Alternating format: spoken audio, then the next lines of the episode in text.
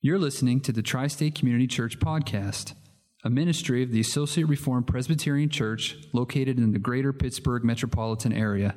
For more information, including service times, please visit us at facebook.com forward slash Tri State Reformed Church.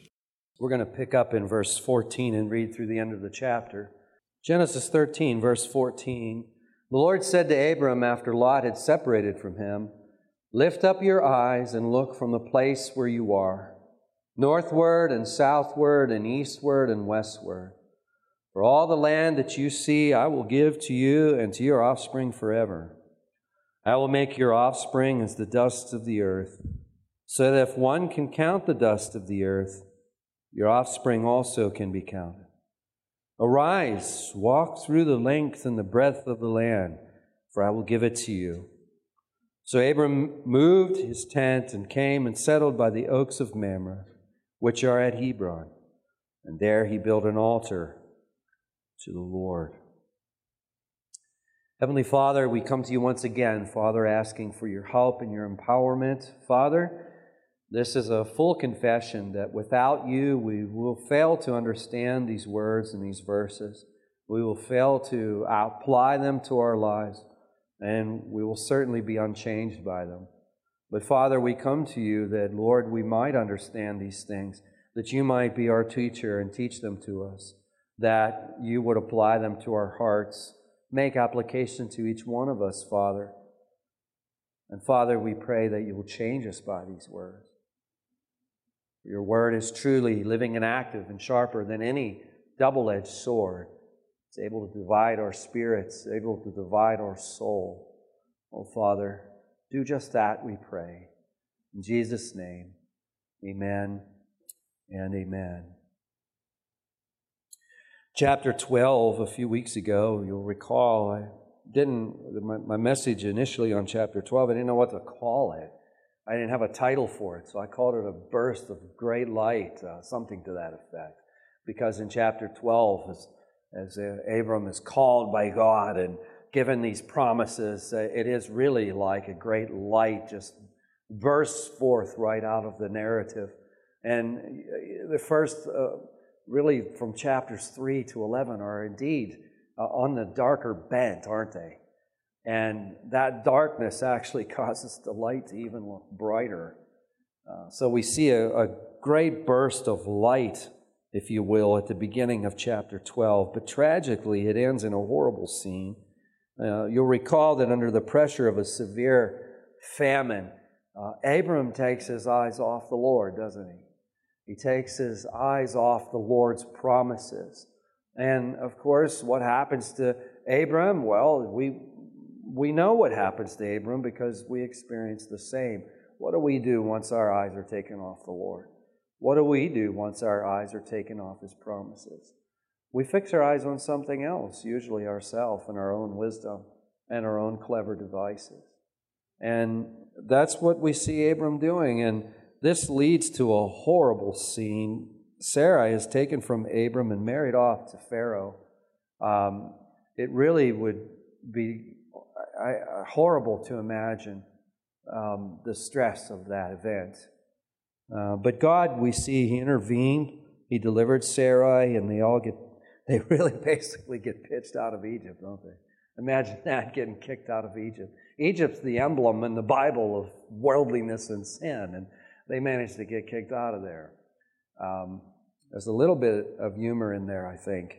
Um, but last week we followed Abram and Lot as they traveled up out of Egypt into the Negev, that is, into the desert. And they're no sooner free from one problem, that is the severe famine, and then the problem that, that Abram and Sarai find themselves in down in Egypt, which I think is even a more severe problem even than the famine. They're no sooner out of those problems than they're back up in the uh, back up north, and they're in another problem. And that pretty much is the way of faith, isn't it? Uh, as we walk through this world, we find ourselves going really from one struggle to the next. So uh, we learn that Abram is very, very rich. We learn that Lot also is quite wealthy. And here they are roaming around. Uh, these, are, these are large retinues, if you will, Uh, you know, in the next chapter, we're going to learn that, that Abram is able to send 318 men into battle. That gives us some idea of uh, how significant his, his household is. Uh, it's a large company of people, not large in terms of an army, as we'll see next, next time, uh, Lord willing, but in terms of a household, um, that's a lot. And of course, Lot is also uh, not as wealthy as Abram, but Lot is quite wealthy as well. Now, the land simply can't support these two dwelling together. And uh, Lot's herdsmen begin to quarrel with Abram's. Abram's begin to quarrel with Lot's. And Abram very wisely nips this in the bud, doesn't he? We saw that last week. And there's a great lesson here for us, um, namely that when we face strife or friction of any kind, nip it in the bud. I mean, nip it right in the bud. Um, whether it be in the family, the workplace, wherever it might be, uh, don't let it uh, fester. And many of you, over the last, I don't know how long, uh, have received text messages from me, or you've actually uh, experienced where I called you aside and I simply asked, Is there any friction between us? And some of you will recall that. And why do I do that? It's because I am constantly on guard for friction. Most of the time, when I call you aside, you, you don't even know what I'm talking about. But I want to make sure you don't know what I'm talking about. The reason I call you aside is because friction of any kind, if I sense there's any friction of any kind between any one of you, I'm going to call you aside and I'm going to say, listen, is there anything going on? Have I offended you? Have I done something to offend you? Have I done something wrong to you? Um, give me the opportunity to repent of that. Uh, at least explain to me what has happened. Uh, what, what am I doing? We want to put this out. The easiest time to put this thing out is at that juncture. Right then and there, it can usually be easily handled. And that's what we see Abram doing. Uh, he's handling this strife. And this morning, I want to pick up right there, and I want to take this farther. Last week, I mentioned how wise Abram was in the way he dealt with Lot. Um, Abram doesn't allow things to fester. I mean, he realizes that if things get out of hand very quickly, there's going to be tension uh, between himself and Lot. And really, we don't know. Uh, maybe some tension has already begun to arise between those two. We, we, we don't know. But what we do know is Abram is very diligent in putting it to rest. And one of the reasons why we want to do this as quickly as we can is because I am always amazed at how quickly strife can spread. It's like wildfire. You know, I was, I was thinking of an illustration for it, and we've got these wildfires all over the place, so significant. And they, you know, when the ground is dry and the trees are dry, uh, that wildfire just can spread in an, in amazing speed, and especially when it's driven by a little bit of wind. Strife has its way of finding the wind. Uh, and off it'll go. And just like a wildfire, the aftermath, the aftermath, the damage, the destruction is horrible. It can take a long time to rebuild. And it's messy work rebuilding. It's always a messy job. Think of the mess of uh, water soaked ashes. You know, when you get in there and you start cleaning that up, you're going to come out looking like a mess. And that's the way it is. So, the first point I want to make this morning is that Abram jumps in and settles this issue really before friction becomes a wedge. Before friction becomes a wedge. And that's the first point I want to make is that we handle this friction before it becomes a wedge. Look at verse 8 with me. You know, look at Abram's words there. He, goes to Lot and he says, Let there be no strife between you and me and between your herdsmen and my herdsmen. So Abram has caught wind of the friction. You know, he's sending a lot of text message. Hey, um, is there any friction between us?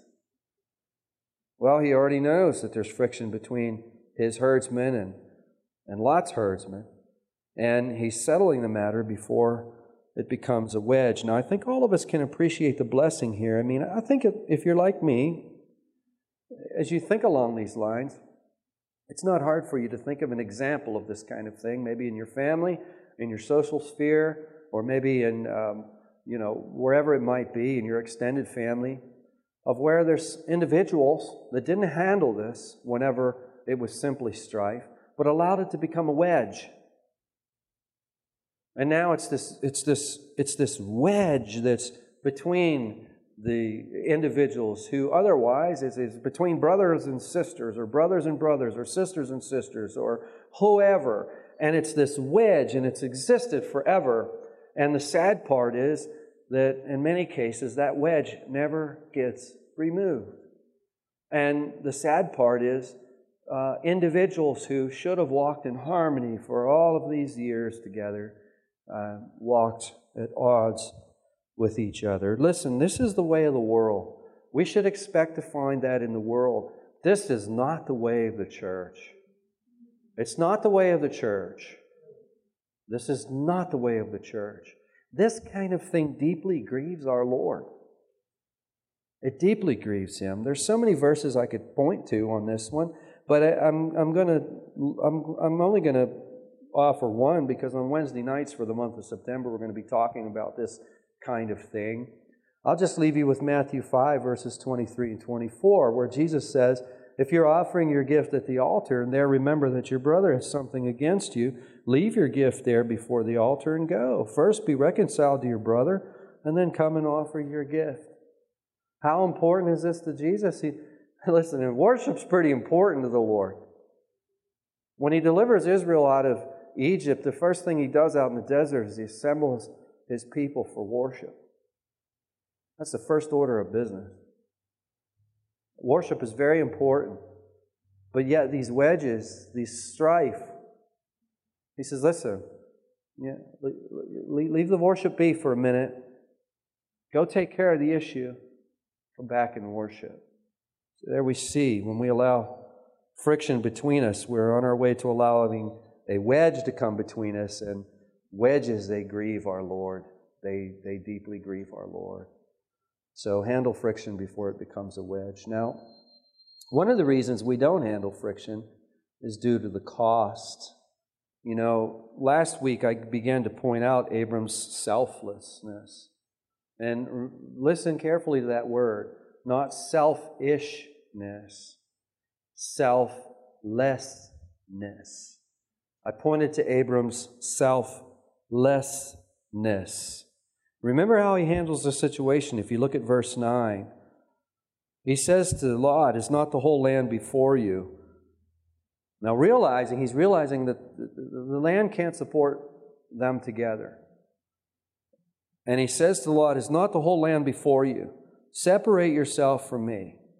If you take the left hand, I'll take the right. If you take the right hand, I'll take the left. And notice I pointed this out last week. What's Abram doing? He's the senior. I mean, it really is his right to take the choice. He's the one that's been called by God. But we see the selflessness in Abram where he says, Hey, Lot, listen, the whole land's before it. You know, take your choice. He gives Lot first dibs on this piece of land. And I want to point out to the fact that this comes at a great cost to Abram. Does he have the right to take the best choice of land? I think he does. But he doesn't, he, he, he ignores that right. We hear people talking today, they have this right. I've got this right. I've got this right. And it has a way of trumping the benefit of everyone who's around them. Uh, Abram is not acting that way. Um, Abram says, Lot, choose. Choose which way you'll go. And and this comes at a great cost because Abram has more livestock than Lot does. Abram has more servants than Lot does. Abram needs more resources than Lot does. And Lot, with the lesser, runs off with the choicest piece of land. Now, what's the message here? Is it, is it be a nice guy? We title this sermon, Be a Nice Guy. Could probably get a lot of amens on that. Who would who would disagree with that? You know, I mean, what what kind of religion would say, "No, I don't. No, don't be a nice guy. That's sacrilege. Be a scoundrel." You know, um, who would disagree with being a nice guy? Is that the message? I mean, or be sacrificial. Be sacrificial.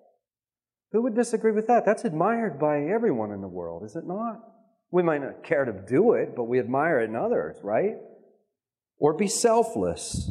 I mean, you'll see that on, you'll see documentaries of people who are sacrificial and selfless. You'll see that from time to time. It's admired by everybody. Well, these are all admirable things, but I don't believe that's the central message here at all, actually. I don't believe it's the central message. But that having been said, it is key to handling strife. Selflessness is key to handling strife. Sacrificial living is key to handling strife because what what keeps most of the time what keeps strife from being handled what keeps the wedge from being dealt with is pride isn't it i don't want to admit any wrong i don't want to admit that it was me i don't want to admit that that i'm at fault here and i don't want to forgive you either and that's the message. And if you listen to proud and selfish people, you'll hear them maintain those wedges. You see, you've got to maintain them wedges. You know, they're like the flowers. You got to water them. You got to put them out in the sun and you got to pull them out. If it's going to be a frost, you got to cover them up or you got to bring them inside. You got to take care of these things if you want these things to, to maintain. You got to work at this. This is something you, you actually have to work doing, is maintaining these wedges. And the language that you'll hear folks use is self righteous and self justifying language. Well, I know it's a little bit at fault, but there's always that conjunction. And the conjunction erases everything that's been said prior to the conjunction. Well, I know I was a little bit at fault, but here's all the reasons I'm really not at fault. What kind of, what kind of repentance is that? That's what old Spurgeon used to say. That's a repentance that needs repented of isn't it? And we can find ourselves doing this, can't we? We can hear ourselves doing this. Maybe we're, we have such restraint that we wouldn't speak these things, but what goes on in the heart? We think it in our hearts. But it's just as loud to the Lord if it's going on in the heart as it is if it's going out of the yapper, isn't it? He hears it all. He hears it all. Now, if at this juncture I say, okay, look, look at Abram. He's selfless, he's sacrificial, therefore go and be selfless, go and be sacrificial. I would submit to you, I have not preached this text. And I would submit to you that I have not engaged in gospel preaching this morning. I would submit to you that I've just merely preached a message that any Muslim would agree with, that any Jew would agree with, that any anything that's anything would agree with and say amen to, if I closed in prayer right now. They would all agree with it because it's not a gospel message. It's only as you bring the gospel in that everyone starts to get in an uproar. But we didn't come here to hear a pep talk, did we?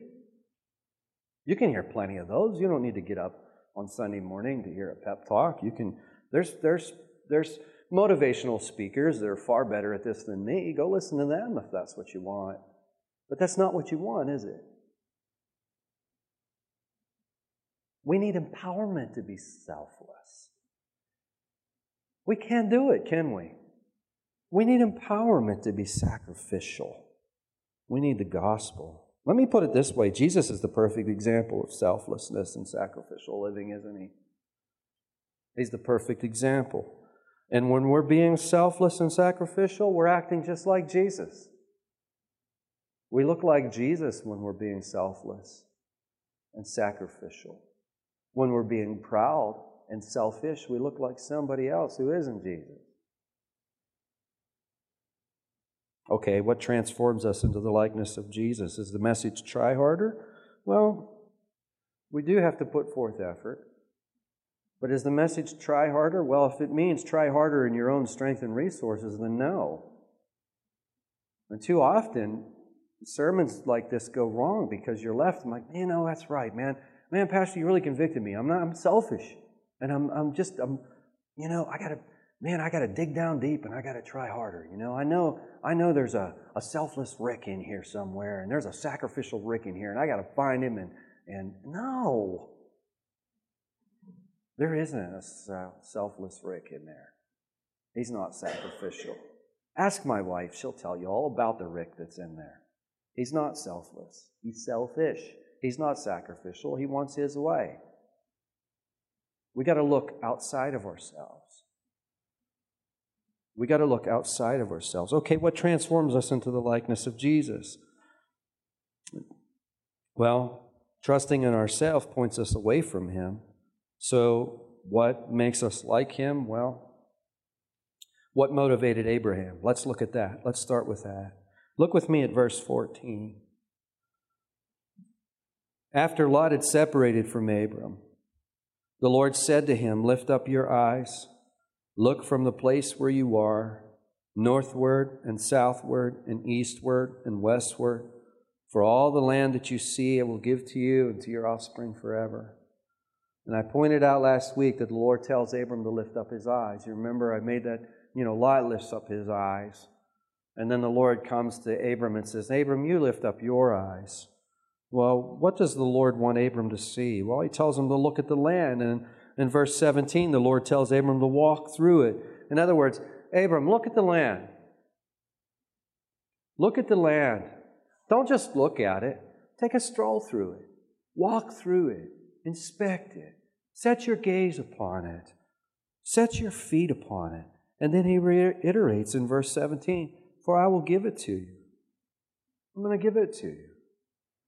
Now, there's a problem.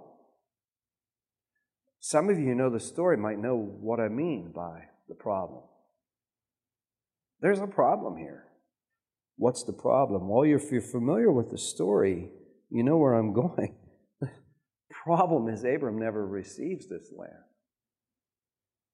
Does he? No. In fact, the New Testament, in the book of Acts, Stephen recounts the history in his famous speech. In fact, why don't you, why don't you go there for a minute? We're going to look at a couple New Testament passages. Go to Acts chapter 7. As you're finding the place, I'll read a couple of verses of context. Stephen, in his speech, he says, Brothers and fathers, hear me. The God of glory appeared to our father Abraham when he was in Mesopotamia, before he lived in Haran and said to him, Go out from your land and from your kindred and go into the land that I will show you. Verse 4 Then he went out from the land of the Chaldeans and lived in Haran, and his father died. God removed him from there into this land in which you are now living. Now look at verse 5.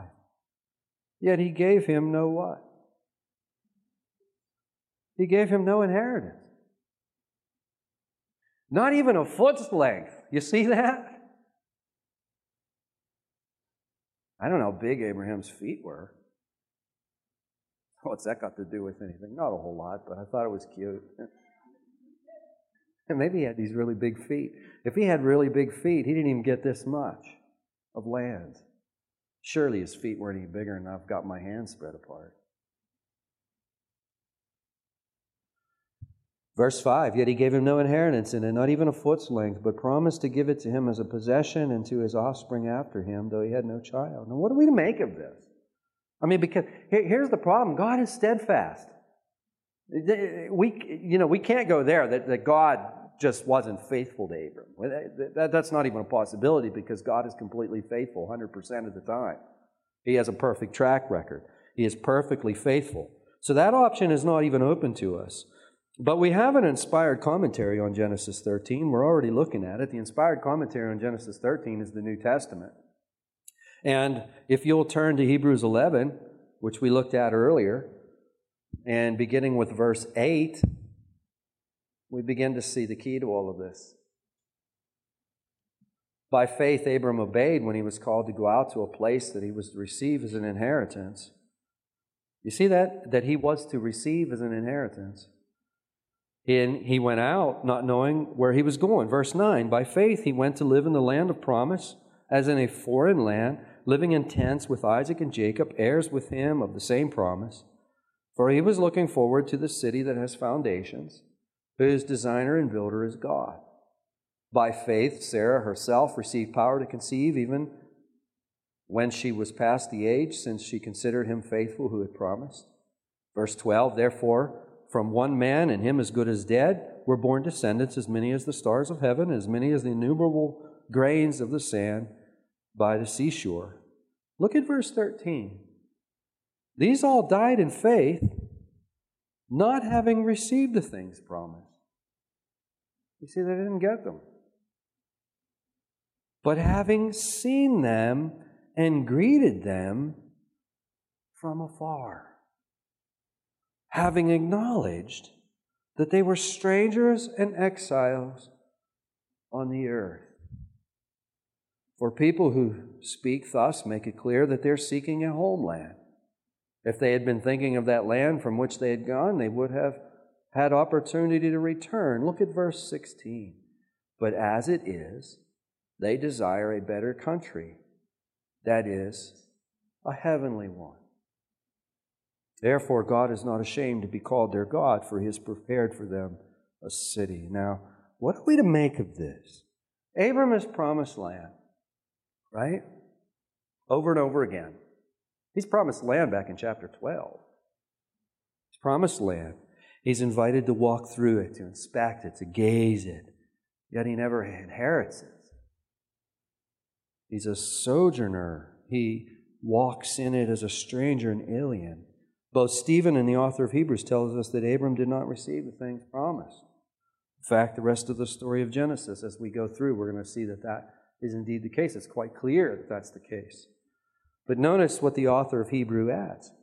He says, They died in faith, not having received the things promised. They died in faith.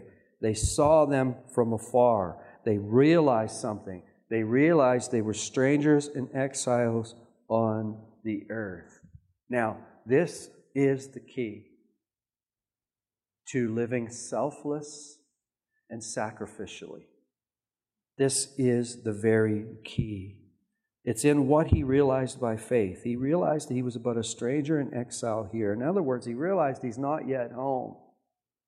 He realized he's not yet home. He realized that the Lord was promising a better country. That is a heavenly one. What does Abram realize? Abram realizes that there's going to be a resurrection. He realizes there's going to be a resurrection. He believed the promise awaited fulfillment in the next life. Abram knew what the Lord promised. Abram knew that the promise could not fail. Abram knew that the fulfillment of the promise the true fulfillment of the promise would not come in this life. Therefore, he looked forward to a heavenly fulfillment. He looked forward to a heavenly fulfillment. That is, he looked forward to the resurrection. Now, how do I conclude this? Because the Lord promised Abraham a particular piece of property. He invited Abram to walk it off, to stroll through it, to bask in it. It's yours, Abram, it's yours. How is Abram to receive it? Abram realized how he was to receive it. He's to receive it the same way that he's walking around in it. He's going to receive it as a human being receives land.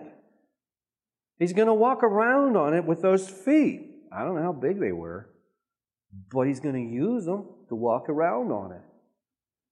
And he's going to smell the fragrance of the air with a human nose. You know, when we were down in Jasper, you know, I shared with you how much I like Jasper. Boy, do I like Jasper.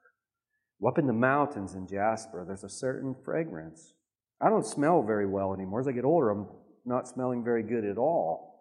But I could smell that. There was this, there was this fragrance, you know, up in the mountains. Some of you might know what I'm talking about. Abram would have smelled the land. He would have walked on the land. My point, he would have saw it. He smells with a human nose. He, he sees with a human eye, walks with human feet. a lot of times we look at these Old Testament believers and we think, well, they didn't have the New Testament, they didn't know anything. I don't think that's true. In fact, I am convinced and been convinced for years they knew a lot more than we give them credit for because everything the Lord tells them hasn't been written down. What's written down is very selective. And it's very specific. I've always been convinced they knew more than we give them credit for. For Abram to have believed, let's do the alternative. For Abram to believe, okay, the way the world would believe this, okay, Lord's promising him land. Currently, it's occupied by the Canaanites. Well, Lord must be planning on dealing with the Canaanites, and then He's going to move me in, and I'm going to spend my golden years uh, in this promised land. Well, what kind of promise is that? That's a pretty good promise, but how long would Abram how long would Abram get to enjoy that? A few more decades? It's not very long. But he's told that he's going to have this inheritance forever. Not a couple of decades. No, the promise is much greater than that. No, Abram, in the next life, you're going to get this. Abram, I want to show you something. This is yours. Walk around on it. And we're going to see this in the next chapter. We're really going to see this in the next chapter. But Abram's walking around. Take a look, Abram. Walk around, inspect it, gaze upon it. It's all yours, Abram. It's all yours. It's going to be yours forever. Now, how does this enable Abram to be selfless and sacrificial with Lot? Oh, it has everything to do with it. It has everything to do with it. A- Abram realized the promise awaited the next life. He realized that he's just a stranger here, he's just an exile. He realized that God had great things for him, and that enabled Abram to hold on quite loosely to the things in this life. He's able to hold on really loosely to everything. God's blessed him and he's got a lot of stuff, but he's able to hold on very loosely to it. Why? Because he realized there's so much more in the next life. That this this isn't this this is just temporary. Why why get stingy with this stuff? Why get stingy with everything? It's it's this this isn't this isn't the this isn't the deal here. This isn't the big picture here. If Abram had no faith, he wouldn't let Lot take that better choice. He would go get the better choice because he would believe that he needs to get as much as he can now because you only go around once. And that's it. And if you don't get it now, you're never going to get it. So you better take care of number one. And that's the message of the world. That creates a selfish nature. It's created by a selfish nature. Let me put it that way. It's a selfish nature that thinks that way. But no, Abram's able to let go of things. He doesn't believe that his treasures are really are really here. He believes his treasures. Wait, listen, I've already walked this land. This land's all mine. Not in this life. Right now, I'm a stranger. I don't belong here. I belong in a better place. I belong in a place where God has prepared for me. Place has foundations, whose builder and designer is God. And if we believe something so much better awaits us, we're going to hold on loosely to our stuff as well. We're going to do the same thing. And that will create a selfless nature and a sacrificial one. Let's not fuss over all the toys. Listen, this you take yours, you take it, take you can choose whatever you want. And I know, I mean, they're mine. I have a right to them. You know, I have a right to do this. I have a right to do that. I have a right to do this. But it's no big deal. See, the concern is for the other guy. Why? Because there's so much, there's so much that awaits us. This isn't the sum total. In fact, this is just a little taste of what awaits us. You want a, a little piece of the taste? Go ahead and take it. Candlish. What a wonderful, wonderful blessing Candlish's commentary is on Genesis. Spurgeon said Candlish's commentary should be in every biblical library. I'm happy to say it's in mine. Candlish was an old Scottish pastor, Robert Candlish. He, he writes concerning these things, quote, on these grounds, we are surely justified in regarding the communication made to Abram that after his separation from Lot, as conveying to him personally the promise of an eternal inheritance. The promise of an eternal inheritance. What's that mean? It means everything that I just got done saying. Abram is not getting this land to live in for a couple of decades. This inheritance is eternal. It's eternal. And this is the game changer. So, how do we find strength and empowerment to be selfless and sacrificial? By faith. Faith in what? Faith in the promises of eternal life in Christ Jesus. Faith in a city whose builder is God. Faith in the fact that this is not our home. Faith in the fact that great riches await us in the next life. Helps us to hold on loosely to the things we have now. And in his comments, Robert Candlish, he offers this suggestion. I was telling Jim, this is what I was telling you about last week. Uh, this is a real gem.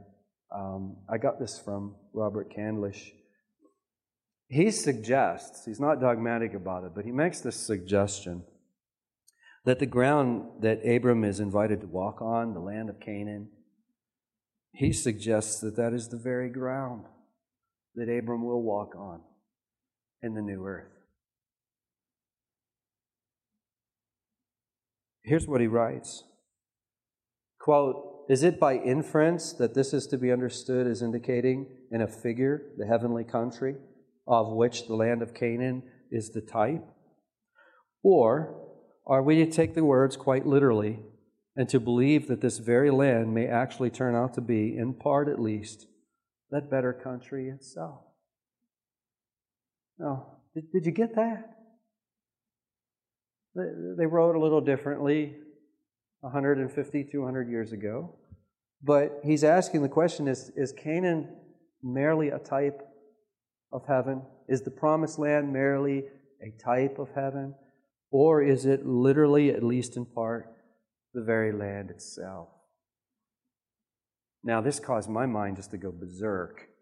I'm reading this last week, and my mind was going berserk. I won't share with you, I won't detain you that long, because quite frankly, a lot of the things I'm, I'm still trying to sort them out and place them under the scrutiny of the rest of Scripture, so I, I wouldn't want to share them until I've done that. I certainly wouldn't want them on tape, going out on the internet everywhere. But let me, let me share with you one. Let me just share with you one. I could not help but to wonder how much continuity exists between the earth that we know and the new earth that Jesus will bring in in his consummation. I think there's going to be a lot of continuity. How much? I don't know. None of us know. But don't you feel the excitement? Don't you want to find out? And it's that excitement where, you know, when Paul says, hey, listen, put your mind on the things above. That's part of, of of this selfless nature. That's part of sacrificial living, is always having your mind on what's next to come. That anticipates. You see, forget about being stingy with your toys when you're thinking about what Jesus is going to bring in in the new heavens and the new earth. And the last thing you want is a wedge. Come on now, it's not a time for a wedge. And you want everybody to enjoy it. It's a complete game changer. In conclusion, Abram deals with strife before it becomes a wedge. He does it with admirable selflessness and sacrifice. And we this morning have gone to the source, haven't we? What is the source of that sacrificial life and that selfless life that Abram exhibits? What's the source of it? It's the promises of God, all of which find their yes in Jesus, don't they? Jesus is the fountain, He's the source. That'll make us willing to give up our seat to our neighbor. It'll make us willing to take the short end of the stick for our brothers. It will enable us to settle strife and friction before it develops. It'll enable us to give up our rights, our precious rights that you know we think we should observe, even if it's harmful to those who are around us. Now we're going to get rid of that. No, come on. We're strangers here. Jesus, his eyes were always on the Father, weren't they? His eyes were always upon the promises. He fills them, he fulfills them, he makes them possible. He dies on the cross so that we can have them for the same principle worked in his heart. This morning, on my back porch, on the deck, this verse hit me so hard. From Hebrews chapter 12, verse 2. Jesus, for the joy that was set before him, for the joy that was set before him, endured the cross, despising the shame, and is seated at the right hand of the throne of God. Amen. It was for the joy that was set before him. He was looking forward to the he was looking forward to the end. And he was willing to endure the cross to take away the sins of you and I. And there he is as the first fruits, seated at the right hand of the throne of God. Heavenly Father, we thank you, Lord. We praise you for the gospel which empowers us to be selfless and sacrificial in our living, which empowers us to deal with strife and enables us to have nothing to do with any wedge that might be between us and someone else, for as best as we are able. Father, give us the grace to destroy those wedges. Oh, Father, we thank you and praise you, Father, for the message that you have given us here in Genesis 13, for we see the gospel and we see its empowerment.